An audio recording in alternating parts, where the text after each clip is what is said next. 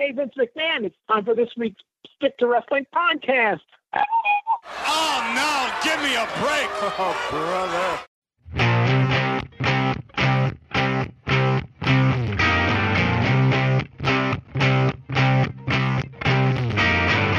I find myself in times of trouble, Mother Mary comes to me, speaking words of wisdom. Let it be the Stick to Wrestling podcast. I want to thank the Beatles for writing that song about their favorite podcast, Stick to Wrestling. I am John McAdam. This is Stick to Wrestling. And if you give us 60 minutes, perhaps indeed, we'll give you a wicked good and a raw bone podcast. Before I get rolling, I want to invite everyone to join the Facebook page. This time you really want to join. I'll get into that in a moment. But if you go, going to Facebook, search Stick to Wrestling, ask to be in, you'll be in. Uh, you can follow me on Twitter. Just search John McAdam. Follow the guy who has the Stick to Wrestling logo as his avatar. I want to thank everyone who has donated to the show, especially Rob Rains. Very uh, generous donation. Thank you very much, sir. And if you would like to donate to Stick to Wrestling, we do this for we don't charge for the podcast. We don't even do ads. Uh, you can donate via PayPal at Pro Wrestling Archives at gmail.com finally getting time to get to the show. We're going to do something completely different this time. We are going to go over an episode of Georgia Championship Wrestling from February 27th, 1982. I came up with this idea the weekend after our last show when Jamie Ward was on it dawned on me. We were talking about the Madison Square Garden shows from 1982. I have the audio of the buildup of those shows, and I didn't use it. Like, I didn't think of it. But now we will be using some audio from this edition of Georgia Championship Wrestling, and I will put up a link in the group uh, to YouTube where you can watch the episode as well. I thought it was an outstanding episode. I kind of picked one at random. And here to discuss the show with me, rejoining the show, Mr. Vincent Walter. Vincent Th- Waller, excuse me. Thank you for coming on. All good, and and so grateful to be asked to come back three times is uh, hopefully an indication of uh, m- a modicum of success. I, I believe so. And I also believe that since the last time you were on Stick to Wrestling, sir, you are no longer a bachelor. That's correct. I got married uh, to my wonderful, beautiful wife. Congratulations to both of you. Thanks so much. All right. We are going to start with the beginning of Georgia Championship Wrestling. We're going to have the music. When the music started playing in 1982, it made me so happy. I, I get identified as a WWF guy, but no, this was my go-to show. I was at my happiest every Saturday at 6:05. Let's play the intro.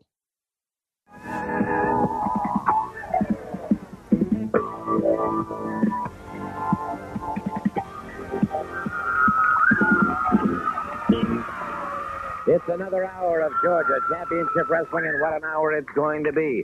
First of all, we will be talking a little bit later on to the American Dream, Dusty Rhodes. We'll be seeing the Angel in action, Mike Jackson. Also, we'll be talking to uh, Ron Fuller. The Tennessee stud is now known as the Georgia stud. Uh, uh, bad, bad Leroy Brown. We'll be seeing a brand new tag team combination in action also. Uh, they're new to here uh, to us uh, here on Georgia Championship Wrestling. Buddy Rose and Rick Oliver. We'll be going all the way to Nagasaki, Japan, uh, to see some great Japanese competitors. Rod Piper is with me, and uh, Rod, of course, uh, has some conversation he wants to carry on at this time, I think, with uh, Mr. Ole Anderson and Stan Hansen. Well, you see, looking at it from a wrestler's point of view, it's truly interesting to see two competitors like this. What you're looking at is half the world's tag team champion right there, Mr. Ole Anderson, and Mr. Stan Hansen, 310 pounds of Texan. And I'd like to ask you something, not that I don't know the answer myself, but I know that they don't. When you're talking $25,000 in a tag team tournament and you're going up against somebody who's maybe been a friend before, what does that mean to you? Who have I ever had as a friend? Who have you ever had as a friend? I admire you, and you admire us, and we're all, in that respect, maybe together. But when it comes to $25,000, big ones, you're talking about some of the people that you like, like the Briscoes or whatever. You throw the Japs in there. I tell you, this is going to be the most interesting time in the history of wrestling because teams from all over the country are competing in cities all around the world. But you're looking right here at the greatest team in wrestling today. When Hansen and Anderson get in the ring, they're just like you, Roddy. We understand what it's like to win. I must say, Mr. Anderson, me being a single wrestler and you a tag wrestler, you could not have picked a finer partner than Stan Hansen. You know, that's right. Never mind about being friends. Never mind about all this stuff, the blood kin and everything. That's not going to mean nothing. The only thing that's going to mean something is who gets in there and gets the job done. And Anderson and Hansen got it done before, and we're going to do it again. The hook and the. Say, and Rod Piper is certainly right in that respect. They are perhaps uh, the most one of the most powerful and most dangerous tag team combinations in existence today. We have a match in the ring, so let's turn it to the ring at this time. All right, good heel interview with Ole Anderson and Stan Hansen. I love it when they say, when it comes to twenty-five thousand dollars, we have no friends. Um, a, a very effective interview, in my opinion. So there's a lot to unpack here. Um, obviously, Ole cuts a great interview, and I have to back up two episodes to episode 200. I think you had asked a question of, of one of your three wonderful guests. Uh, if anybody, wrestler, past or present, could have a podcast, uh, you guys left out Ole. Ole, um, he's obviously got opinions, and that would be a hilarious podcast. I, and I would totally listen to that for. I don't care if it's three hours of, of him telling me exactly why so and so was the shit. it, Um, it would be an interesting podcast. and, and I can I can swear now because if if you know Big Daddy uh, Brian Last uh, can drop that many f bombs, I feel a little better about it. Um, and then obviously Stan Hansen was an absolute unit. you know, well played Japan for taking this man's best years for yourselves. You know, uh, I don't think Hansen, if I if I recall, there's a lot there's a lot of content to unpack on this show. Um, Hansen doesn't wrestle a match on this show, but you know I'm I'm grateful for what we got. Uh, you know what? And I have to cut in with this. Um, I stupidly, I, di- I directed everyone to the YouTube sh- uh, channel, right? I, my guest, my producer, and then I watch a DVD of the show because it was better quality. I figured, okay, what I have is the same thing that's on YouTube, but it's you know just just a, a better watch. And on my on mine, Stan Hansen does wrestle a singles match, but Oh, I'm sorry. And you know what? I probably have it in my notes somewhere. I'll probably get to it. Um, I just want to go more global than that. And, and you mentioned that you were this was like your high point as a fan. Like I'm at a high point at in 2022 watching this stuff. I mean, it just you weren't just. It's not just like you and the time, the moment, and not not knowing better. It's like no, this is this is objectively an awesome show. And if you don't mind me, can I back up to a 5,000 foot perspective? of course. I mean, 82 Georgia was just cooking with gas.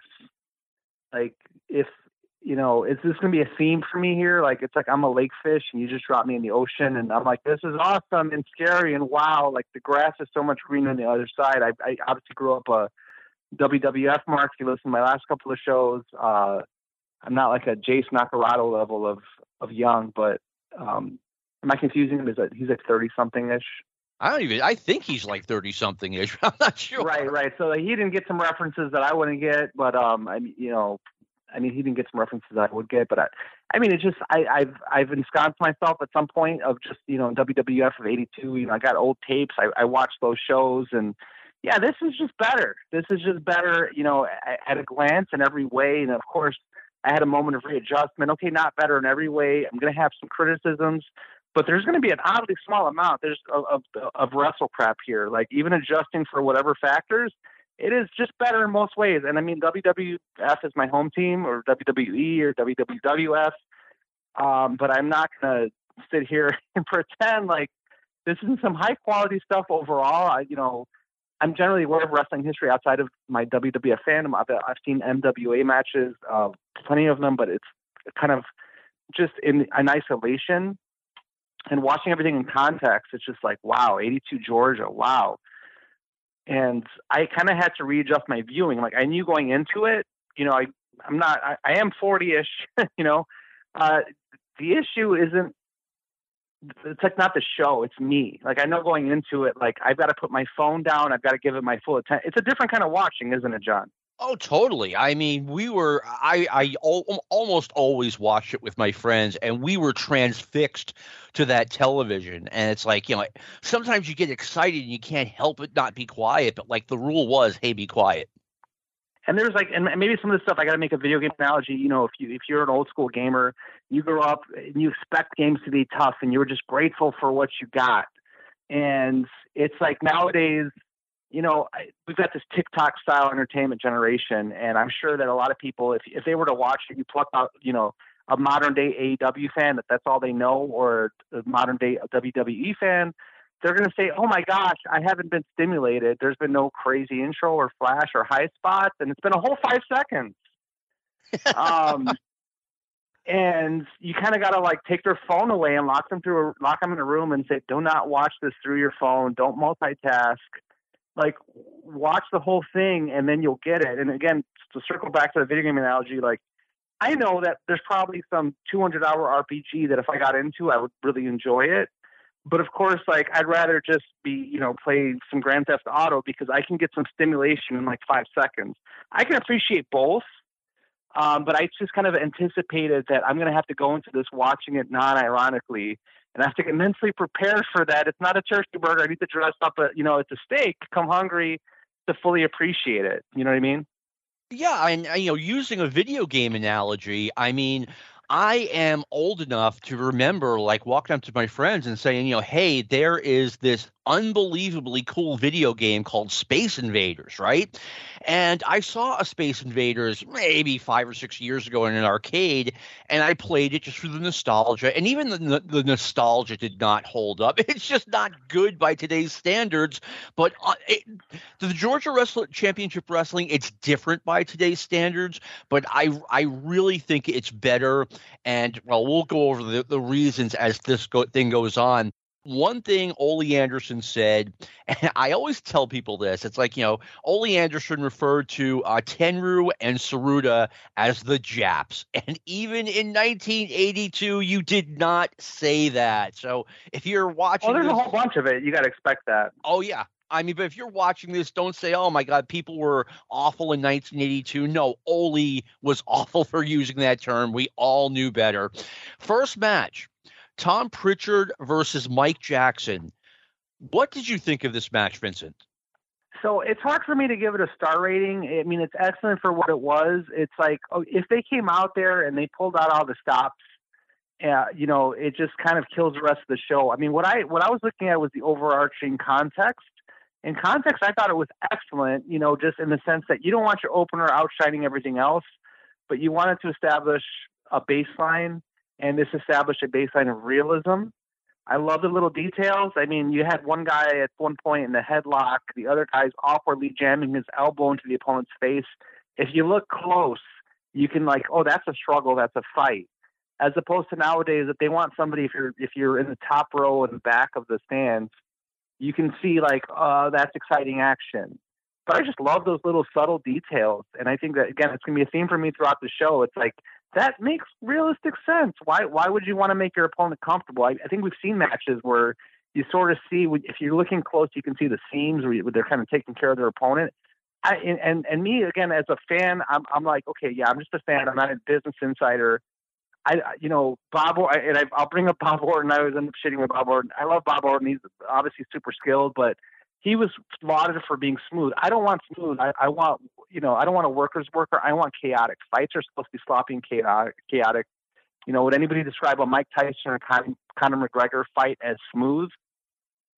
I mean, I thought this was an excellent match. Absolutely excellent. I really don't have a star rating for it, but it was it was a babyface match that was all action and like you said, they it looked like they were really going at it. They were really trying to make each other uncomfortable and they were really trying both to win the match. And one good thing about this whole episode Gordon Solie is doing commentary and Roddy Piper is doing color. Piper is a heel. And they did this thing where, you know, Roddy Piper says, Oh, I'm getting all kinds of mail. You people say I'm talking too fast. You don't understand. I will talk very slowly for you. he was it was it was subtle. I'm going to use that term so many times. It was subtle. It wasn't over the top healing, but he had this this condescending way about him and I loved the Roddy Piper Gordon Solie relationship. I mean, these guys Piper was the bad guy. Gordon Solie was, I mean, as good guy as it gets, but they were buddies. They they were partners. Another continuing thing for me, uh, John. I mean, I, I definitely agree that um, I literally have the exact same note that you know Piper is so wonderfully subtle as a heel here. People complain to talk fast. I'll try to slow down for them. But he said it like again, like in his you could you could believe that in his mind he was doing his best for the fans. Like he he wasn't trying to be condescending. You know, like he was you know, a great heel believes he's right, and it honestly sounded like I'm trying my best for you people. You know, like not like you idiots think I talk too fast. I'll slow down for you. It was no, you know, no, that's that's okay. Or or you idiots think I, I, I talk too fast. You should listen faster. It wasn't any of that. It was just like subtle. And I understand now why people say like this was the best Piper. I'm not going to necessarily disagree with that. I think people underrate the WWF Piper, and maybe this is just you know WWF Mark defending WWF Piper, but I think he kind of adjusted to what he had to be to be like a larger than life you know person in the land of the dinosaurs. I loved WWF Roddy Piper, or at least the beginning of it, and I liked him as a baby face there too. Yeah. Yeah, I, I mean, you know, it was funny because you know, Roddy Piper's doing this thing. It's almost like, oh yeah, I'll do this. I'm annoyed by it, but I'll do it. And he can't help, but he's trying not to be annoyed, but he can't help himself. He's trying to even like not let on that he's being annoyed. Yes, like it was, it was so slick, and I mean, like huge points for that. I mean, that's a level of subtlety that WWF could not approach throughout No. the '80s. I mean, except for rare moments.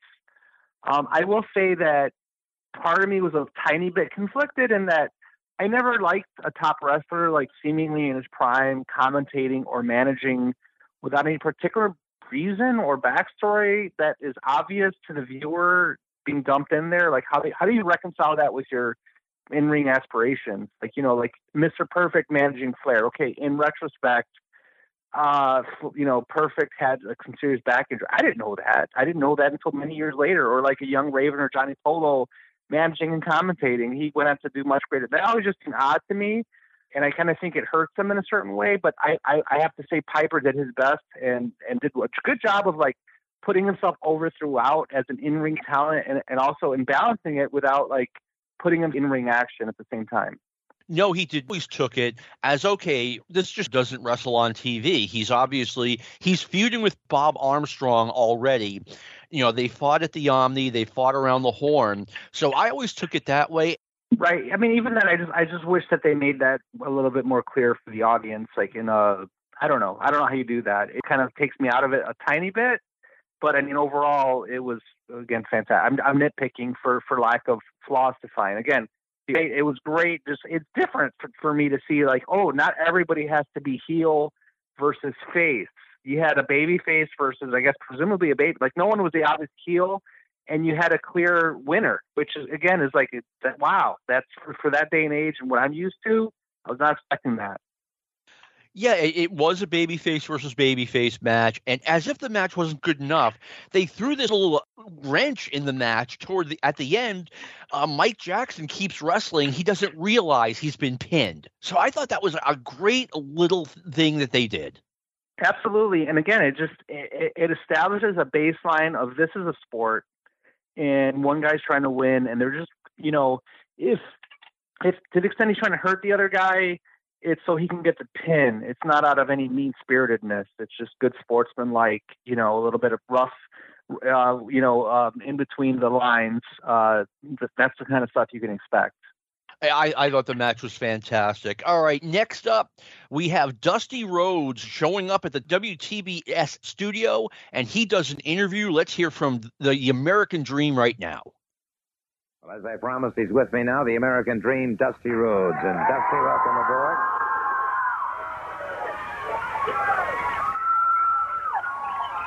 Last week, Dust, here on the program, Gary Hart brought out the great Kabuki and then uh, went through a demonstration, if you will, of Kabuki's uh, infinite skill with a kendo stick, the Dragon Shy uh, uh, situation. And uh, frankly, there's a lot of people worried, Dust.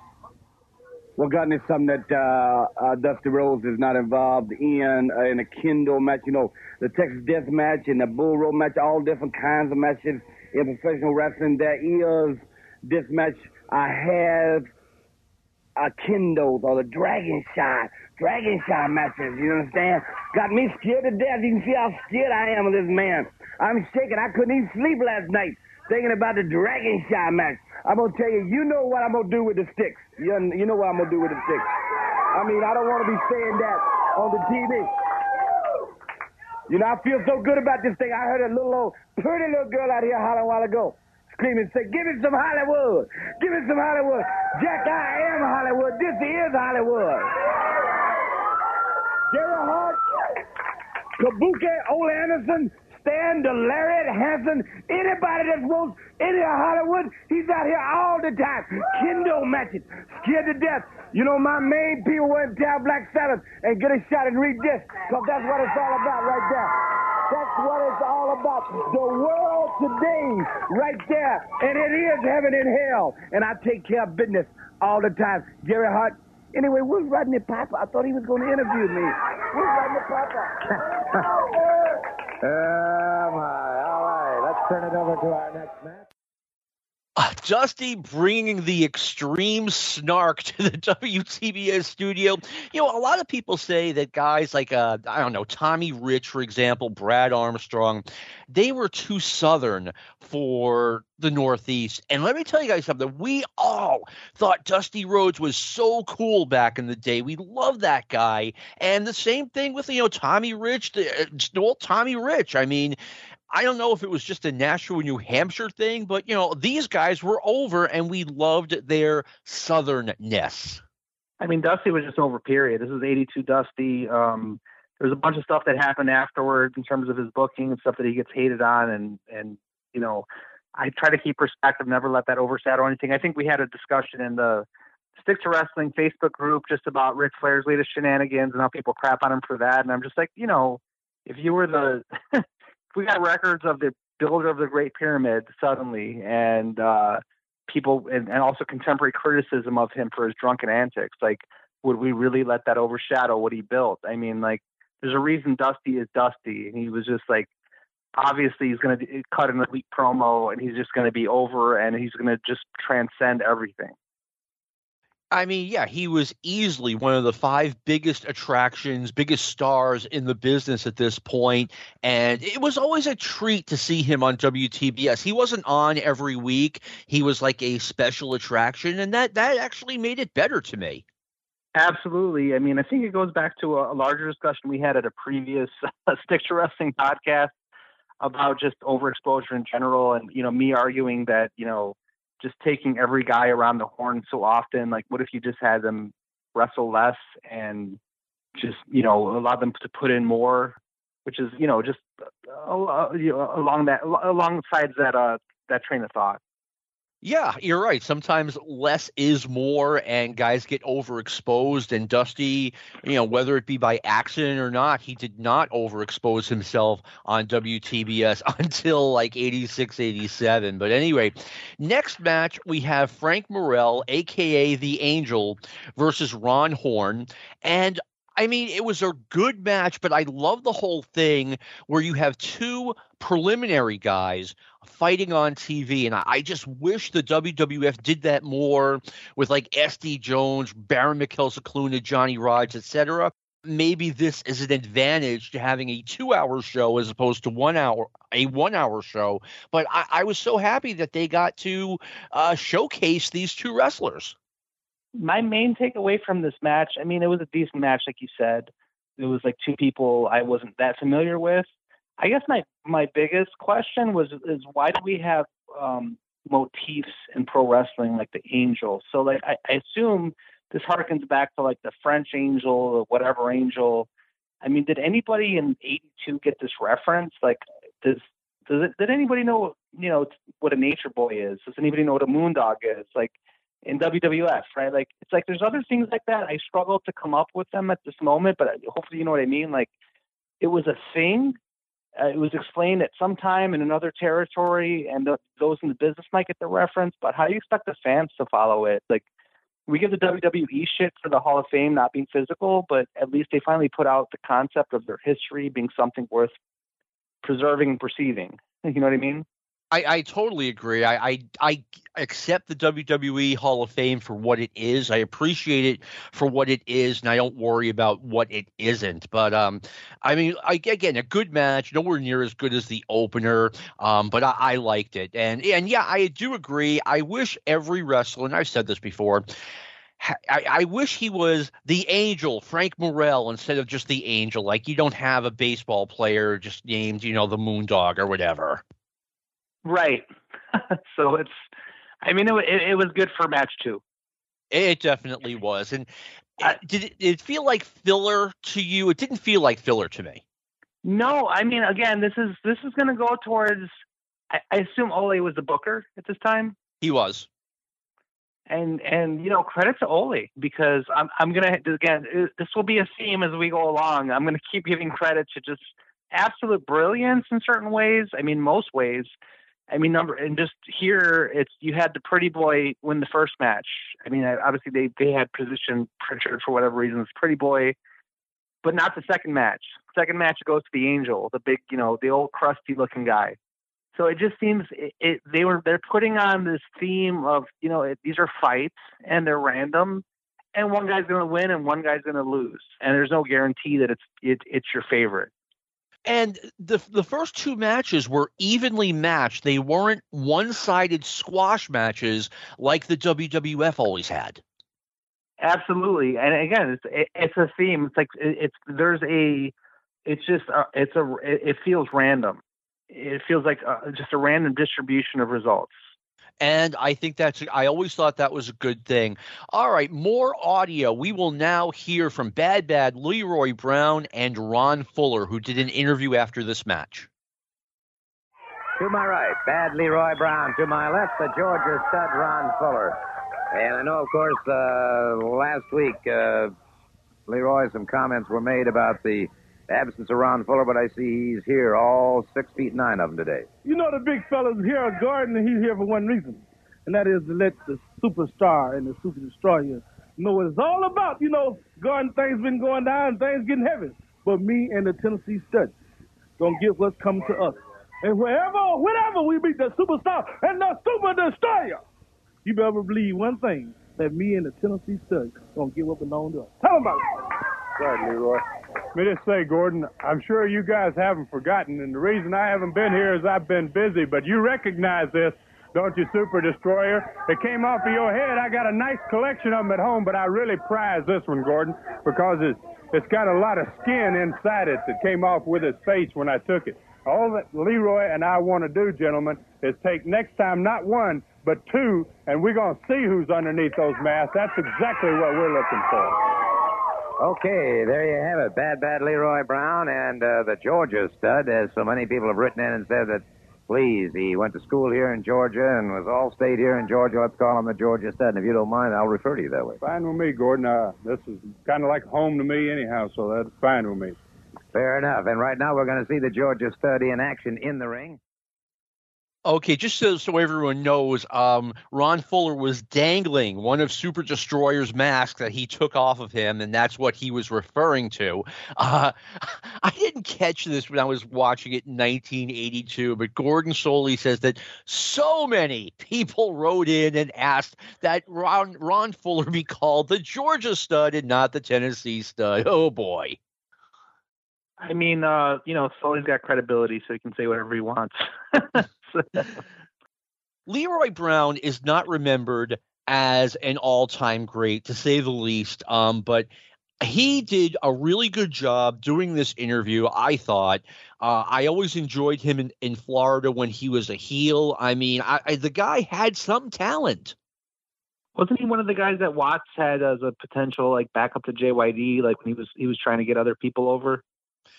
Uh, no, he, he did not bring in Leroy Brown uh, then. As a matter of fact, I'm not sure if Leroy Brown wrestled at all in 1984 because I know he was having, I know he was a a severe diabetic, and I know he had heart okay. heart issues. I mean, Leroy Brown, Leroy Brown didn't particularly move the needle for me. He didn't stand out as like particularly bad. uh, Ron Fuller was what I expected. Like you know, guy who's you know uh, roots in the wrestling business go deep. Of course, he's going to cut a solid promo, um, and you know, rather impressive guy in general. Yeah, I mean, these are two guys who I could see coming up to the WWF, uh, having a run against Bob Backlund, and then either of them having a run against Andre the Giant. Like, this is something I was waiting for in 1982. Absolutely, and um, I guess, and then then this transitions into the match itself, um, and you know, Ron Fuller takes care of business. Is my my recollection. Uh, yes, and I thought that was another good match.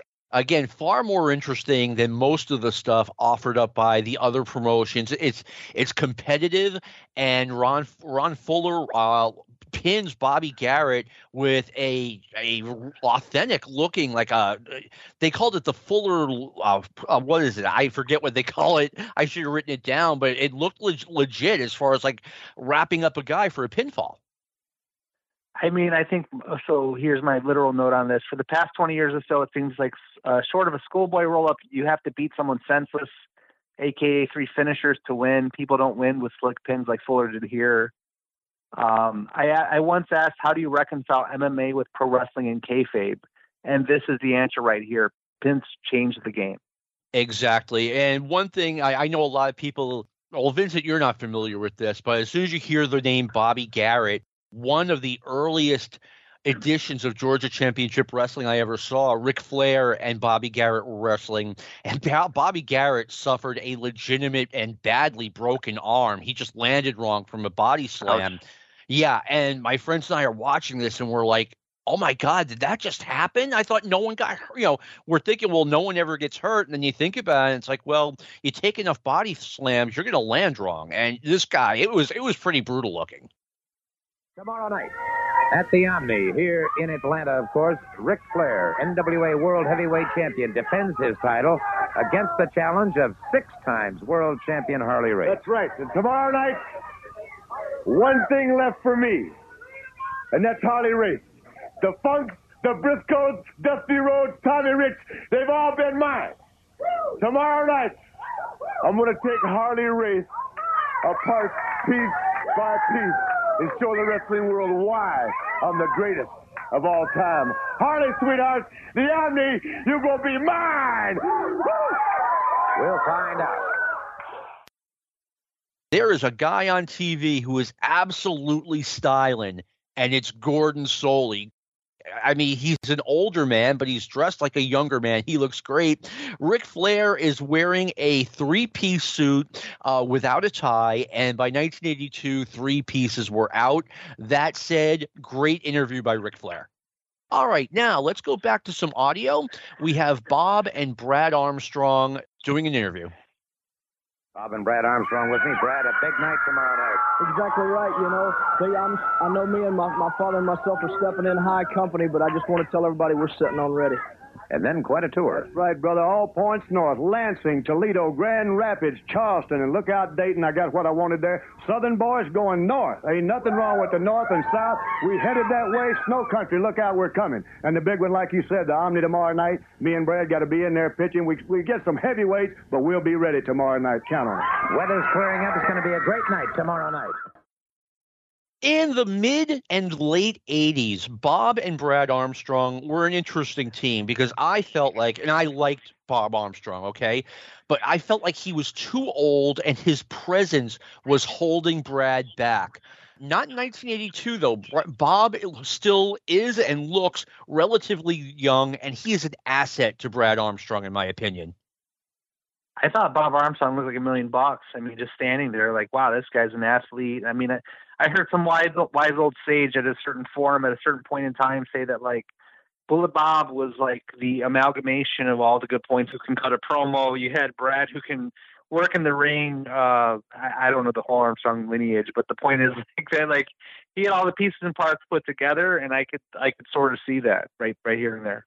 Yeah, and he was a legend in Georgia going back to the late 60s. So, you know, he's definitely a, an effective piece of the promotion. And, you know, Brad Brad is doing well at, in his role as a kid in his early 20s, you know, trying to make it in wrestling. I, I, I like the whole thing. Absolutely. I mean, that's what you can expect. I mean, uh, Brad was what? They were saying he was 18, 21, something like that. I believe he was 20 or 21 at this moment. He might have been 22, but still very young. I mean, what do you expect? You know, I mean, he's standing there. he showed up. He looks good. Uh, later on, we see him wrestle, and uh, he holds his own. Definitely. He looked like a guy who had a ton of potential. All right, a little more audio. Uh, let's go to newcomers in Atlanta. Guys you, you don't associate with the, the Atlanta promotion. Let's hear from them. In just a moment, we're going to see uh, Playboy uh, Buddy Rose and uh, the Ripper Oliver in action uh, in the ring as a tag team combination. And, uh, gentlemen, I understand that uh, you've just arrived from the west coast of the country. Well, you see, they're coming from the north, they're coming from the south, they're coming from the east, and they're coming from the west. And the best is coming from the west. Playboy Buddy Rose and Rick Oliver are going after the $25,000, and we're going after those World Tag Team Championships. As you know, in professional wrestling, we are the best that wrestling has to offer. It was the San Francisco 49ers in football, West Coast world champions. It was the Los Angeles Dodgers in baseball, West Coast world champions. And it's going to be Playboy Buddy Rose and Rick Oliver, West Coast world champions. Right, Rick? That's right. It don't matter if it's the Briscoes, the Funks, the Armstrongs. We're in the area. We're after the $25,000, and we are after the World Tag Team belts to carry back to the West Coast. That's it. Well, thank you, gentlemen. I'd like to say something else. A lot of wrestlers come out here and they say they're going to do this and they're going to do that, and they look all around. Well, I look you people right in the eye, and a man that looks another man in the eye speaks the truth. And we are speaking the truth. We are going to take those championships, and we are going to be the best that you people have ever seen coming from the West. Thank you so very much, Playboy Buddy Rose and uh, Ripper Oliver. You'll see them in action right now as an Australian. Now you'll see it. Yeah, okay. Well, we're going to find out. We're going to give them ample opportunity to prove their point uh, right now as we switch to the ring. Well, I personally think Buddy Rose owed it to me to point out that the Boston Celtics were also defending champions. I have a lot to say here they flew in not just not just to be on TV for the tournament as well, but they're flying from Portland to Atlanta to get exposure on WTBS. I mean, talk about just ringing the bell that man, the business is changing thanks to cable. That was not my takeaway. I mean, now that you mention it, I yeah, sure. um, I I just thought like you know, Buddy Rose is always looking slim and trim, 217 pounds, 217. and uh, I my, my my big takeaway was that um I don't know, but Buddy Rose just overshadowed his tag partner, who again. Oh yeah. he just not that his tag partner, and I'm sorry, I'm, I'm not saying his name. What's his name? A Rip Oliver. Rip Oliver. Not that Rip Oliver was bad. He showed me some moves. Buddy Rose was just so amazing. Like he was just, I mean, he was just a elite level worker, like outlier level worker and it's just sad that you know more didn't come of him in the in the grand scheme of things. I don't know if that's like he didn't care, he didn't have the, the aggressiveness in life, but he had like a crazy skill set. I mean, he was you know definitely competent on the mic and just like elite in the ring he really was elite in the ring. I thought he was really good during this interview. I thought that was was just an excellent interview, and I agree with you. You know, nothing against Rip Oliver, but, but Playboy Buddy Rose was clearly the star of that team. And I always remember just like reading like you know it's like Rose and Summers like like what like but then then they were putting over like what a good team he was with Oliver and how like well connected they were. Were they really a team for any length of time? Yes, they were in Portland. They routinely okay. teamed up. It was like Rose was the number one heel and Rip Oliver was number two, but he was clearly like the the protege. And if we can just turn to the match, it was it was nice, you know, to watch um, you know, Piper on commentary acknowledging other promotions, which again is just a, a breath of fresh air. If you're a WWF person or can I just say WWF, it just it's always had the best ring for me for all the names uh, right in my notes, Piper acknowledges his former relationship with Buddy Rose. They were tag team partners in Portland, and then they had the big split. I would put this show up against, you know, any Raw or AEW show or whatever you want for the last, you know, so many years. And if I had to argue it in front of a impartial tribunal, this is the kind of detail I would point out. Like they, they just acknowledging history. It's just a comment. It's a thread of realism that runs through the whole show and it's just like it's a breath of fresh air. It, it really was, and and I did appreciate it 40 years ago when when I got it on cable.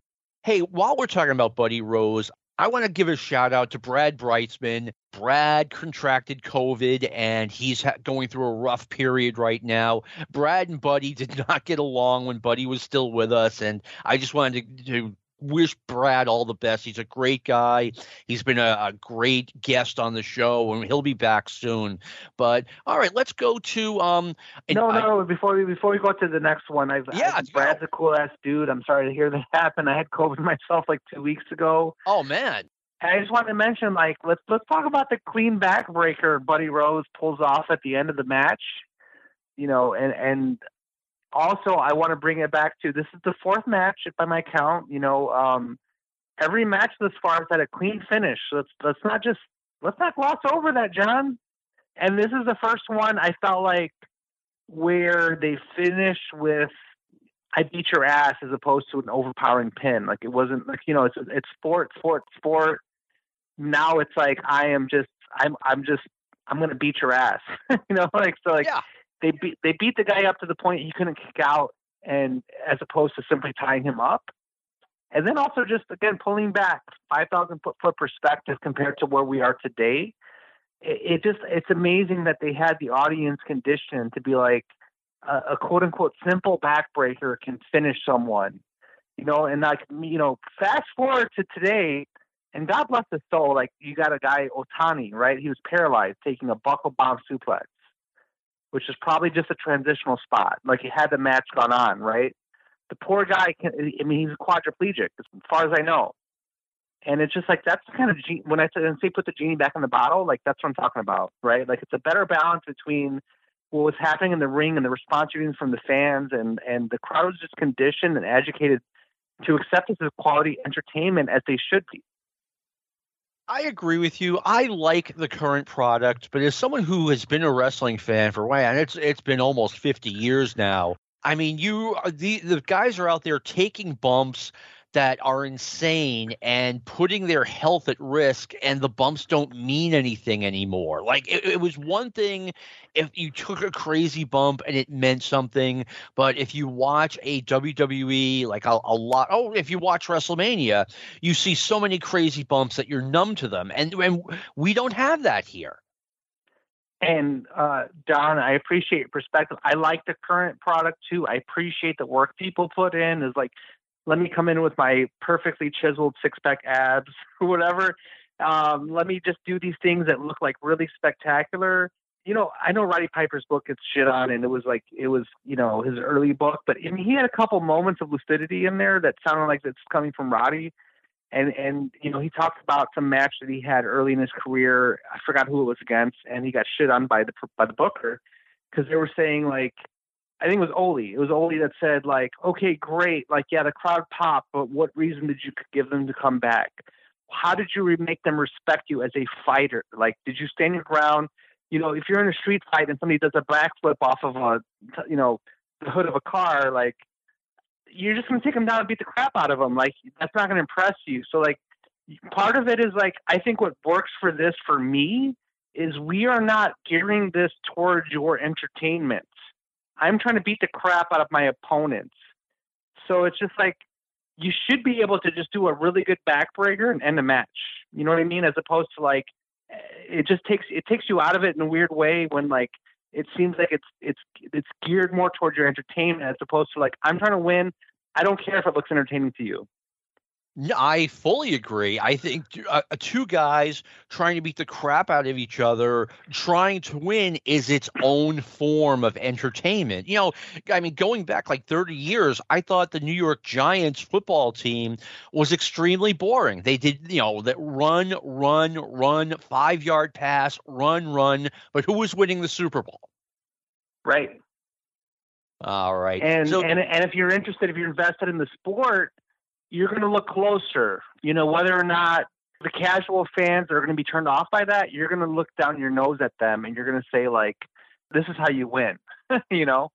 Yeah, it, it, we might be too far down the road. I mean, now. Oh, definitely, we definitely are. I mean, uh, you can't. I'm not, I'm not saying it's easy to put the genie back in the bottle. I'm just saying Yeah. it was a better, healthier, more sustainable balance back then between what was happening in the ring and what the crowd was conditioned and educated to accept as quality entertainment. No, I, I I fully agree that you know once again we're talking about less is more, and this this is almost the theme of watching this show. Anyway, next up we have a Tommy Rich interview. Now Tommy gets a bit derided nowadays, but I thought he was absolutely great in 1982. Then this gets good. Let's listen to what Tommy Rich has to say, and let's see what happens. I want to take a couple of moments right now, if I may, to get some uh, analysis uh, uh, by Tommy Wildfire Rich, former world heavyweight champion. Tommy, uh, there's been a lot of talk, of course, about the NWA World Heavyweight Championship, and we've had over the years some great, great champions, no question about that. We only have one, however, that's accomplished what uh, Harley Race has accomplished, and I thought it might be interesting today because you defeated Harley Race for the NWA World Heavyweight Championship, but the man proved the kind of perseverance, the kind of dedication and self-sacrifice that he had because he came back and took the title back from you. Well, you know, that's exactly right. And uh, like you said, Gordon, I've wrestled a lot. I've wrestled Jack Briscoe. I've wrestled Terry Funk. I've wrestled a lot of guys. And I'd have to say, you know, Harley Race is one of the toughest men I've ever wrestled in my life. Six times world heavyweight champion. That pretty well speaks for itself. I'm not taking nothing away from Ric Flair. He's tough.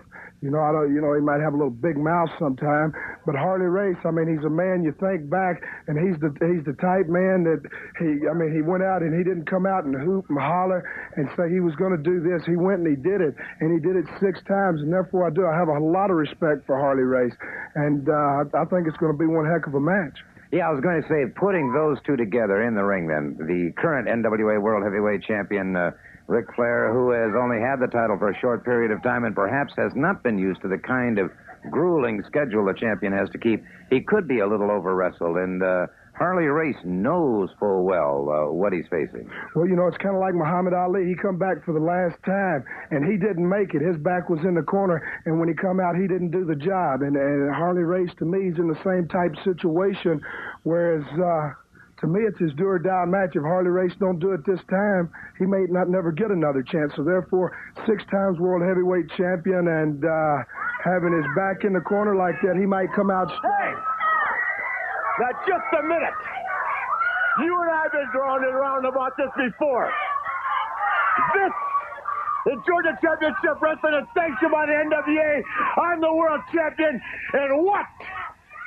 And God's green earth gives you the right to come out here and make predictions about me and Harley Race. Flair, let me just say one thing. Let me just say one thing. I didn't come out here to give no predictions or no opinions either. I was asked.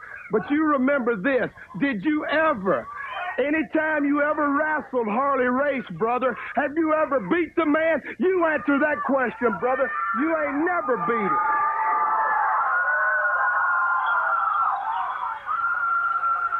And now, and I'll tell you another thing. No, I'm going to tell you something else now. I'm making a prediction now. I'm putting all the money I got on Harley Race because I hope he beats the daylights out of you. Either way, I want a shot at one of you. And if there's anything left of you when Race gets through, I hope you still have the title. But I don't believe you will because, like I said, Race, this is, might be his last chance, and he's going to come out strong.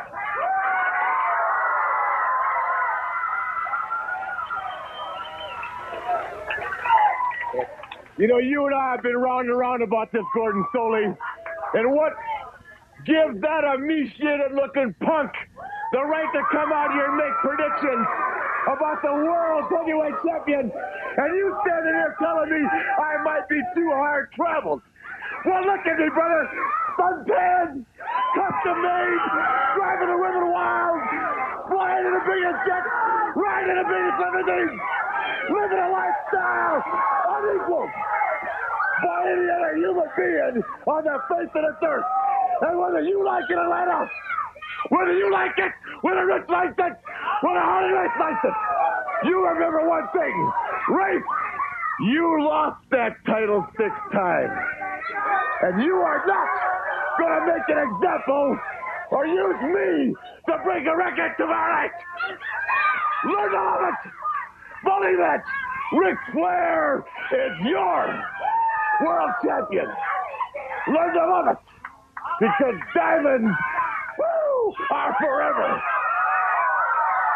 Well, it was not our intention to uh, create such an emotional fervor with the NWA World Heavyweight Champion. Could be that uh, he has got some inner worries that he'd prefer not to discuss.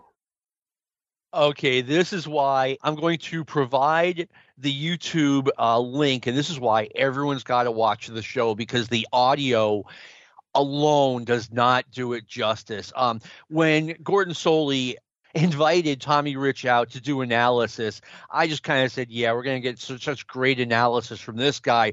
But Rich was great here. I mean, he just broke it down, and when Ric Flair came out. And Tommy Rich is like, hey, You've never beaten Harley Race. You should have seen the look on Ric Flair's face. He sold it perfectly.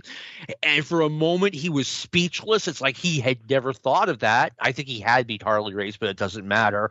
Uh, he just sells it so great. And the way he loses his composure.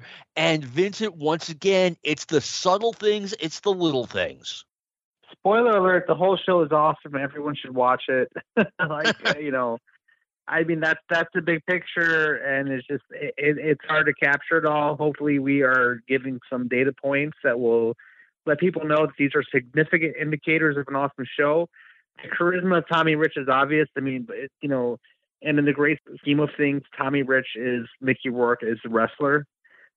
you know, like yeah, really has has the full circle. Like God bless the guy. Like so down to earth. Like you, so relatable. Like and you could just tell like this this guy's not an actor. He's not that good of an actor. That's his charisma. Like he's too dumb to be faking this. Like that's his life, and he believes every word he's saying. And he's a good-looking kid with a bright future. He's down to earth. He's sincere. He he couldn't be faking this if he was trying to. You're right. That was a lot of Tommy Rich's charisma that he seemed so genuine that he wasn't out there acting. Gordon Solie just like slips Ric Flair the ultimate insult at the end when he's like, "Well, uh, we didn't want to create such an emotional fervor from the world heavyweight champion." It's like, ouch. I mean, Gordon Solie was also on his A game, and I, I've, I've I've heard that when he was in Florida, he was on his A plus game, and you know. Please allow me to mentally prepare for these exponential um, increases in my psyche. Okay, we can do that. By the way, the Ric Flair versus Harley race match from February 28th, 1982 aired in Japan and it is out there. I mean, I didn't look for it. I, I have it. I know I have it somewhere. But I mean, it was a really good match, and you can watch that. Uh, maybe I'll try to find it for you. Next up, we have footage from Japan: Giant Baba versus King Curtis Iaukea. I am guessing that this is from 1971 or 1972. I couldn't find wow. find out. But Baba, I mean, he's he looked older in the 80s. He still looks like a young man here. I I thought he was um I, I was I was mixed on this. Um in the match, you know, at moments they they both looked tired and I mean particularly King Curtis, but they also had moments of just like quick burst energy and I thought, you know, Giant Baba looked rather animated for a guy his size. Curtis took a cartoon bump at one point over the turnbuckle, which really impressed me. Otherwise, it was like, you know, garbage punch kick. But I'm glad that, you know, they smartly kept it to a, you know, a short match. Yeah, they only aired maybe five minutes of it, which makes sense. They show you how impressive looking Baba is because the guy is legit seven foot one or seven foot two. Um, and they're like, hey, this guy's coming to the Omni. I thought it was excellent use of their television time. It was very slick. Um, I, I, I guess my only, you know, against, you know, th- there were some positives and criticisms. I could see like King Curtis just being a larger than, than life character where he's like you can just hear his booming voice, which he was so famous for. I also could see Giant Baba's you know garbage chops that would look really weak, and then you were expected to sell really big for them.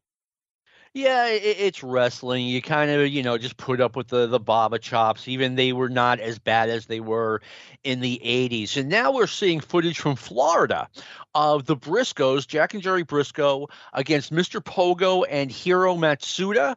Uh, once again, just showcasing the Briscoes without them having to make the trip up from Florida. And they did a thing, I remember this. Sir Oliver Humperdink interfered on behalf of his team, uh, Pogo and, and Matsuda, and Jack Briscoe put him in the figure four leg lock. And they didn't mention it here in Atlanta because there's really no point, but they did an angle where Briscoe broke the guy's leg. I thought Jack was kind of weak at the striking, but obviously super good at everything else. I, I noted that if it was uh, somebody else, some other jobber throwing the same punches at Hiro Matsuda, he probably would have no sold it and just made him eat the mat. I can totally see that. But yeah, I mean, uh, the Pogo and Matsuda, uh, and then there was Mr. Pogo and Professor Shinoda who were feuding with the Briscoes in 1981 and 1982. And believe it or not, it was a good feud. I don't, uh, yeah, no, I, make, I believe that for sure. I mean, those are all, those are all high level guys. Absolutely. Now we take a break from the wrestling they cut away from wrestling and CNN comes on and they're like, yeah, there's about to be a verdict in the Wayne Williams trial. Now, for those unaware, Wayne Williams was a national story, but it was in Atlanta. And supposedly he killed like 25 or 30 people in the Atlanta area in like within a year. So this was a huge story locally, and the, the story breaks that he's been found guilty. John, I'm shocked that you try to provide this context because you either have an audience that totally gets it because they were there for that, and or you have folks that you would have to bring them up to the level of context that it would just the amount of time it would take. It just seems cost prohibitive.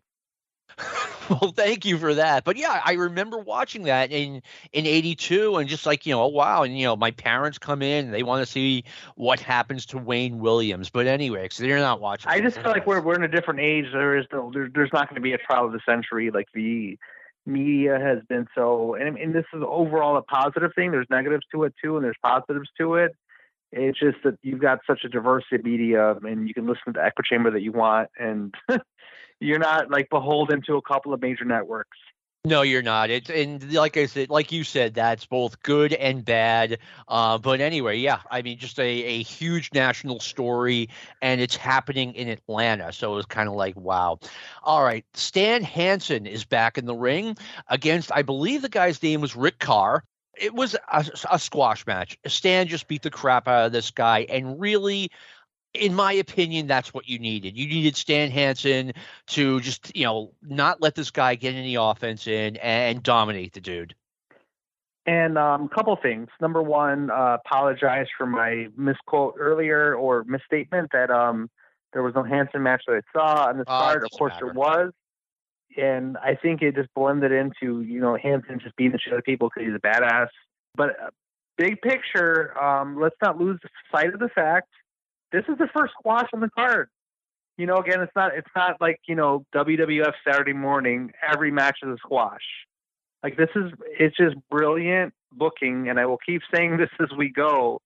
And part of it was just like, in reality, you would have a random distribution of results, and this is a random distribution. Like, yeah, one guy just uh, is just on a different level than the other, and his lariat is going to take the guy's head off and he's going to be very badly hurt by that, and he's just going to beat him right away, and that's what happens.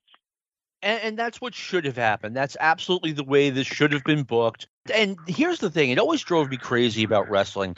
You would have guys on TV, uh, the big stars, uh, Don Muraco, Greg Valentine, Stan Hansen, and they would be against guys who wouldn't even fight back. Like this was a big problem in Crockett in like 85, 86, 87. The, the jobbers didn't fight back. As much as Stan Hansen dominated this guy, I mean, you could tell like he was trying. He was trying to defend himself. He was trying to get a move in. He just couldn't. Well, this is the other thing, and I had the same takeaway. It's the jobbers here are light years ahead of WWF jobbers and it was just like not just like um it was a struggle and they were having resistance, but um, they were just getting their ass kicked, and and there was zero daylight on Hansen's offense. If you watch it close and you zoom in and you look at you know take a screenshot if you want, and it'll be grainy, and if you if you had the technology to enhance enhance, you're not going to see any daylight. It was just it was fantastically done. Nope, Stan just you know he was the big dominant superstar who went out and, and let this guy have it. And you know what am I going to say? I mean, if Nebraska, if if uh, if Alabama plays Southern Miss, I mean Alabama's going to run up the score, and that's kind of what we had here. Tune in next week as John and Vincent continue their review of Georgia Championship Wrestling. Stick to Wrestling with John McAdam is a production of the Arcadian Vanguard Podcast Network. I'm your producer, Lou Kippelman, and until next week, so long from the Peach State.